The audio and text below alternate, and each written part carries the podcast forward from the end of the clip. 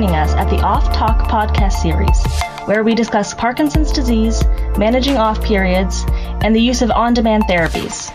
Each podcast will be a one-on-one discussion with a leading movement disorder specialist. These podcasts will also include important safety information. This podcast, Gastrointestinal Dysfunction and Parkinson's Disease, is intended for U S healthcare professionals and is brought to you by Acorda Therapeutics, Incorporated. I'm Julia Overman, and I'm a medical science liaison with Acorda Therapeutics. I'm joined today by Doctor Ron Pfeiffer, professor of neurology at Oregon Health Sciences University. Doctor Pfeiffer, thank you for joining us today. Very happy to be here. Doctor Pfeiffer, how common is G I dysfunction in Parkinson's disease? It's generally well known that G I dysfunction is quite common in patients with Parkinson's disease.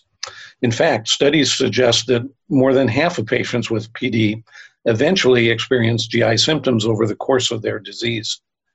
Uh, these symptoms include excess saliva with drooling, uh, also uh, known as sialorrhea, uh, dysphagia or difficulty swallowing, delayed gastric emptying, bowel dysfunction that actually takes two forms, uh, both decreased frequency of bowel movements and difficulty with the act of defecation itself.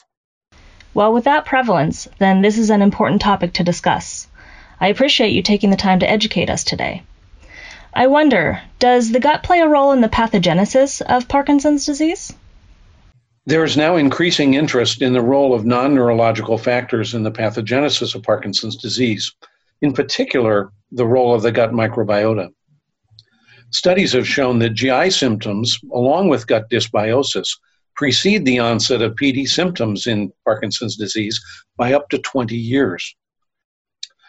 There's evidence that the gut microbiota is different in Parkinson's disease patients compared with that of healthy controls, with Parkinson's disease patients showing increased pro-inflammatory bacteria and reduced anti-inflammatory bacteria.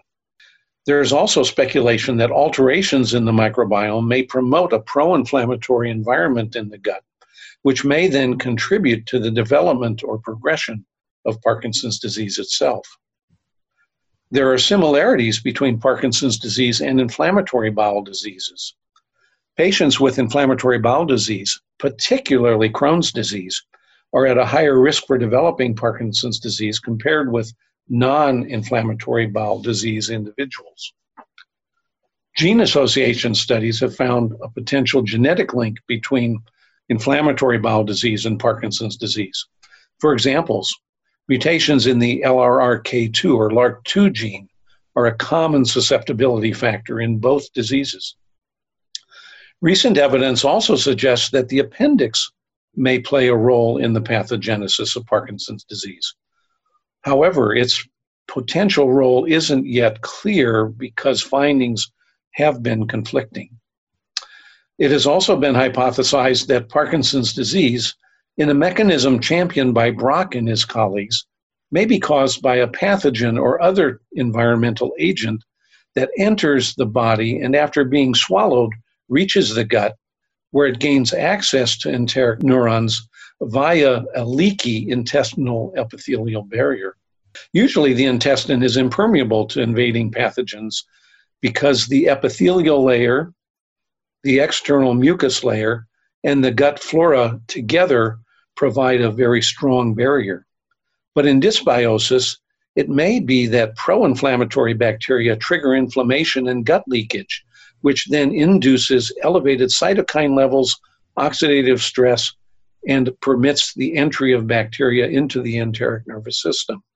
It's conjectured that this sets up an inflammatory process that results in the formation of abnormal prion-like alpha-synuclein, which then travels via the vagus nerve up to the brainstem, where it spreads from there uh, to other areas within the central nervous system. And ultimately, this is what produces the neuronal damage that causes what we recognize as Parkinson's disease. Although there's good evidence suggesting dysbiosis, G I dysfunction, and involvement of the vagus nerve and alpha-synuclein in the pathogenesis of Parkinson's disease, this so-called gut-to-brain theory has been challenged.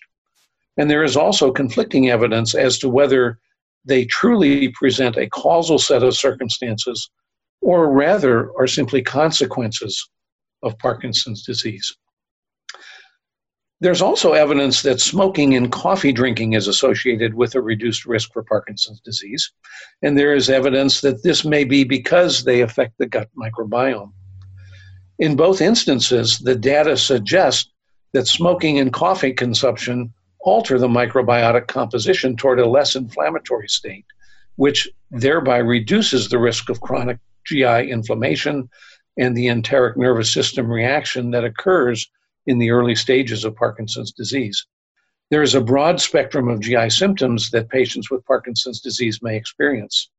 Some of these G I symptoms include sialorrhea, dysphagia, gastroparesis, small intestinal bacterial overgrowth, and bowel dysfunction, which includes delayed colon transit constipation and defecatory dysfunction. G I symptoms can not only impact patient health directly, some of them may also interfere with Parkinson's disease treatment itself. Thank you for that overview. It sounds like G I dysfunction in P D is quite a complex topic. And how does G I dysfunction affect treatment of Parkinson's disease?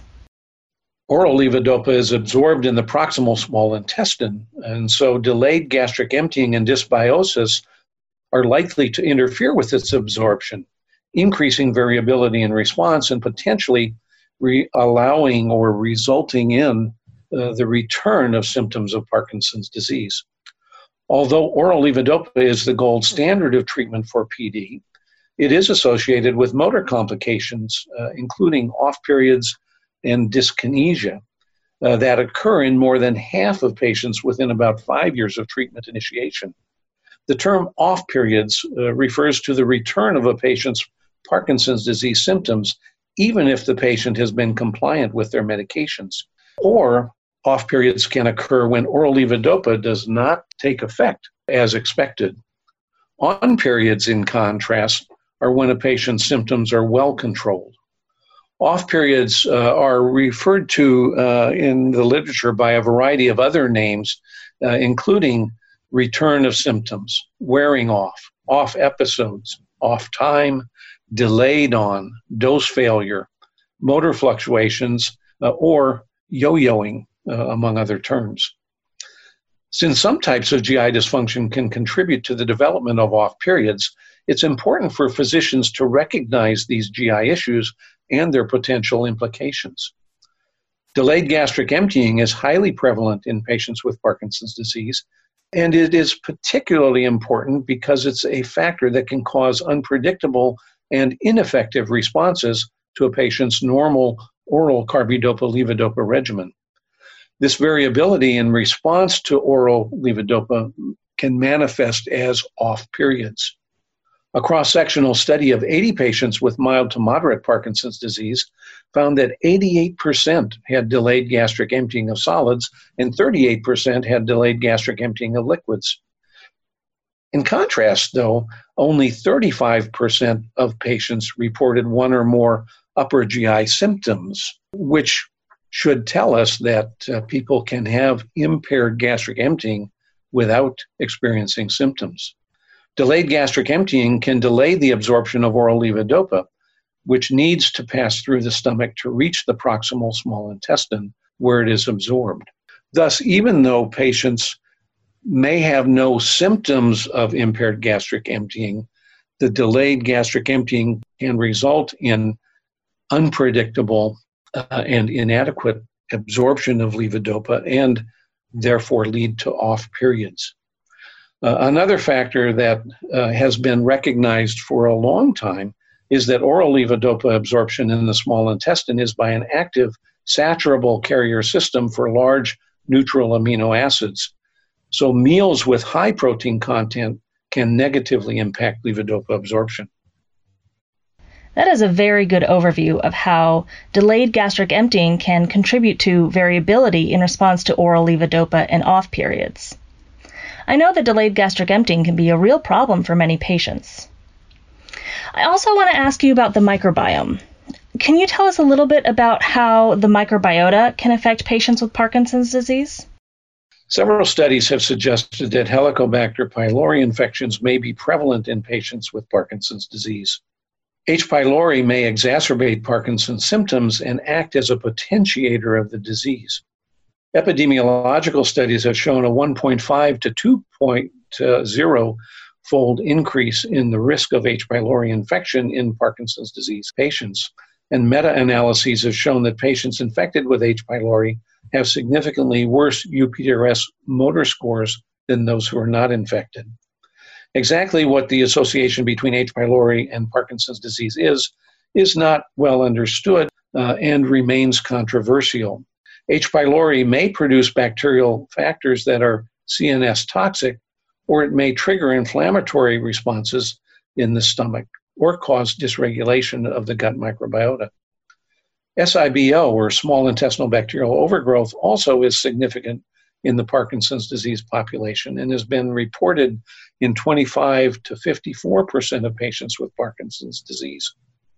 In S I B O, there is an excessive number of bacteria in the small intestine.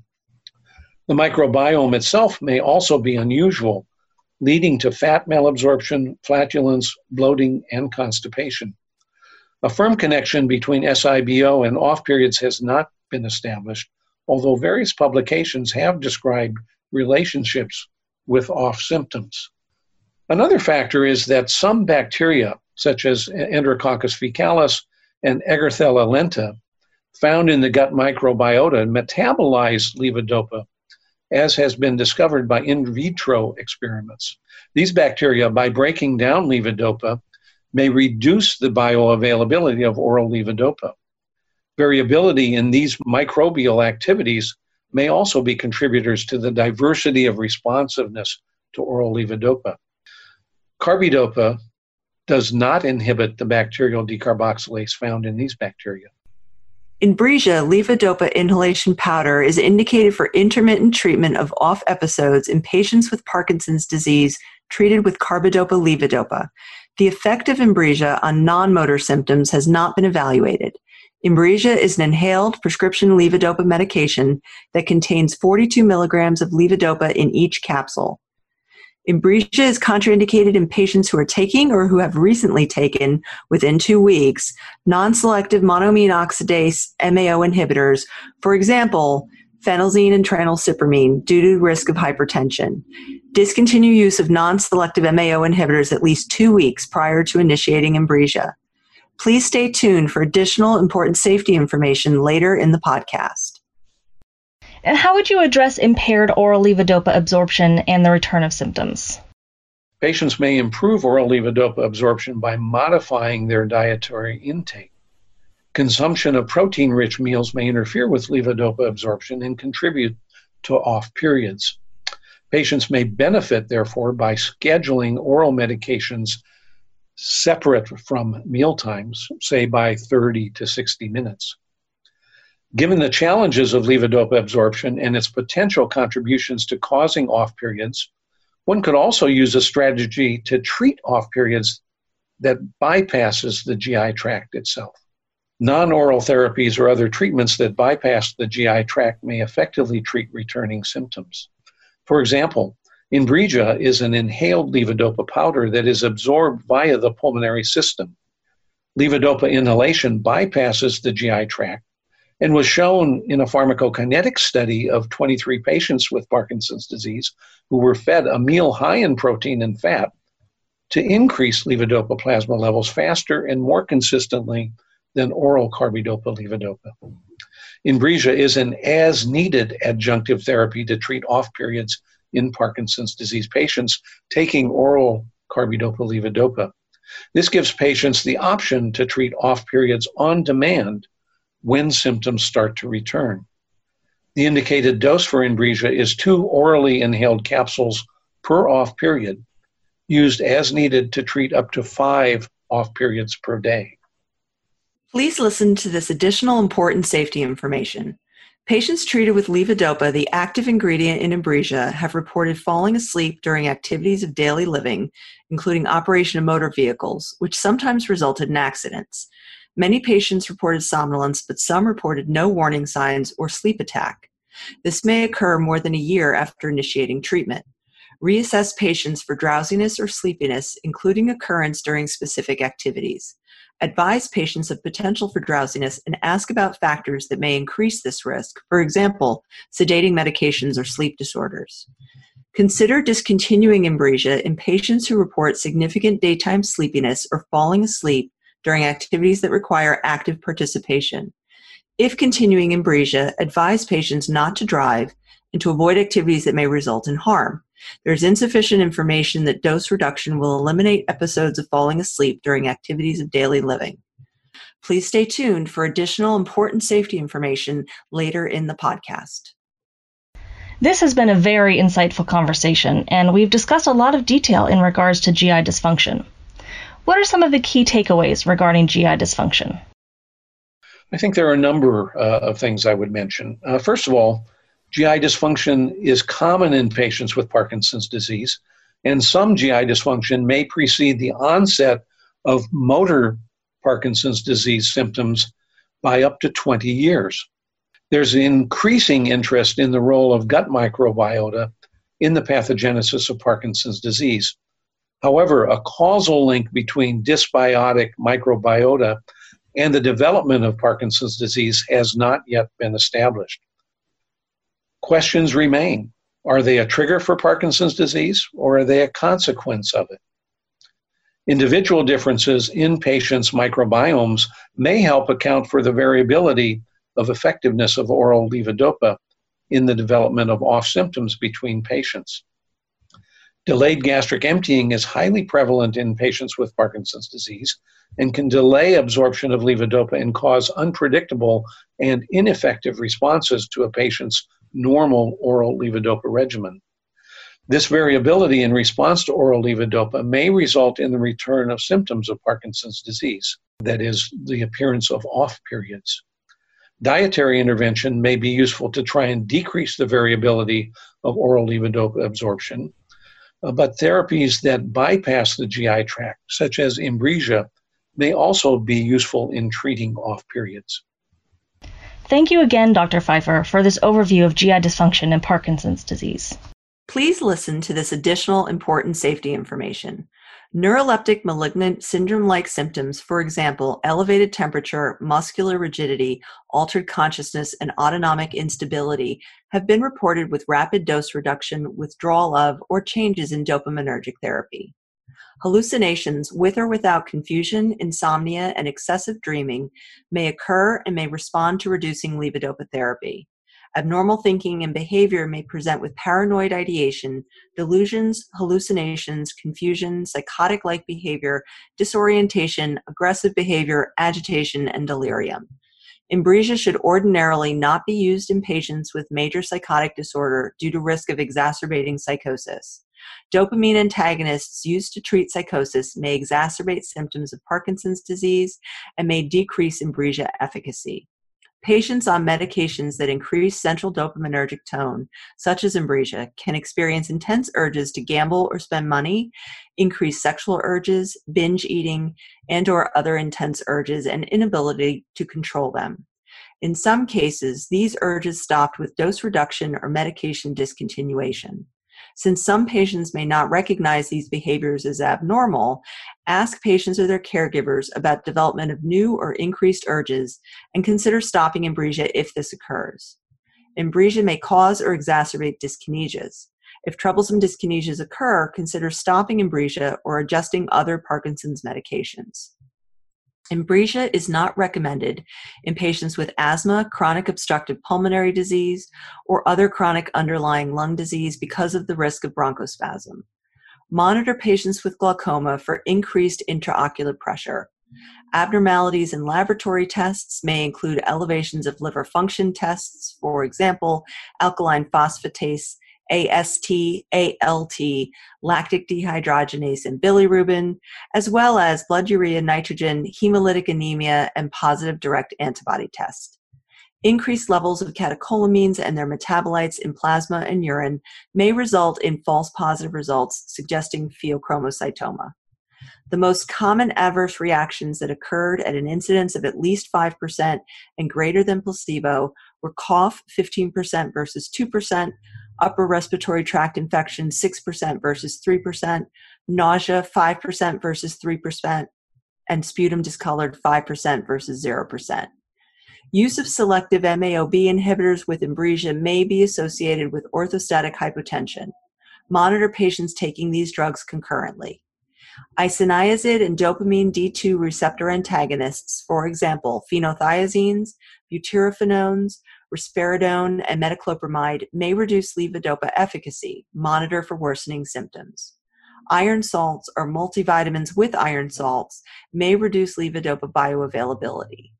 Inbrija should be used during pregnancy or nursing only if potential benefit justifies potential risk. There are no adequate data on Inbrija in pregnant women or breastfed infants. Animal data shows carbidopa-levodopa is developmentally toxic, including teratogenicity. Levodopa may affect milk production, interfering with lactation. Levodopa has been detected in human milk. Safety and effectiveness in pediatric patients have not been established. fifty-six geriatric patients experienced more of the following adverse reactions than fifty-eight patients younger than sixty-five. Cough, twenty-five percent versus five percent. Upper respiratory tract infection, eleven percent versus two percent. Nausea, seven percent versus three percent. Vomiting, four percent versus two percent. Pain in extremities, four percent versus zero percent. And discolored nasal discharge, four percent versus zero percent. Please refer to the full prescribing information, including the instructions for use, available at Inbrija full P I dot com. There are additional resources at Inbrija dash H C P dot com. Thank you so much for your time today, Doctor Pfeiffer, and for giving us your insight on G I dysfunction and Parkinson's disease. Thank you very much for asking me to be here. Acorda Therapeutics, the stylized Acorda Therapeutics logo, and Inbrija are all trademarks of Acorda Therapeutics Incorporated. Copyright twenty twenty, Acorda Therapeutics Incorporated, all rights reserved.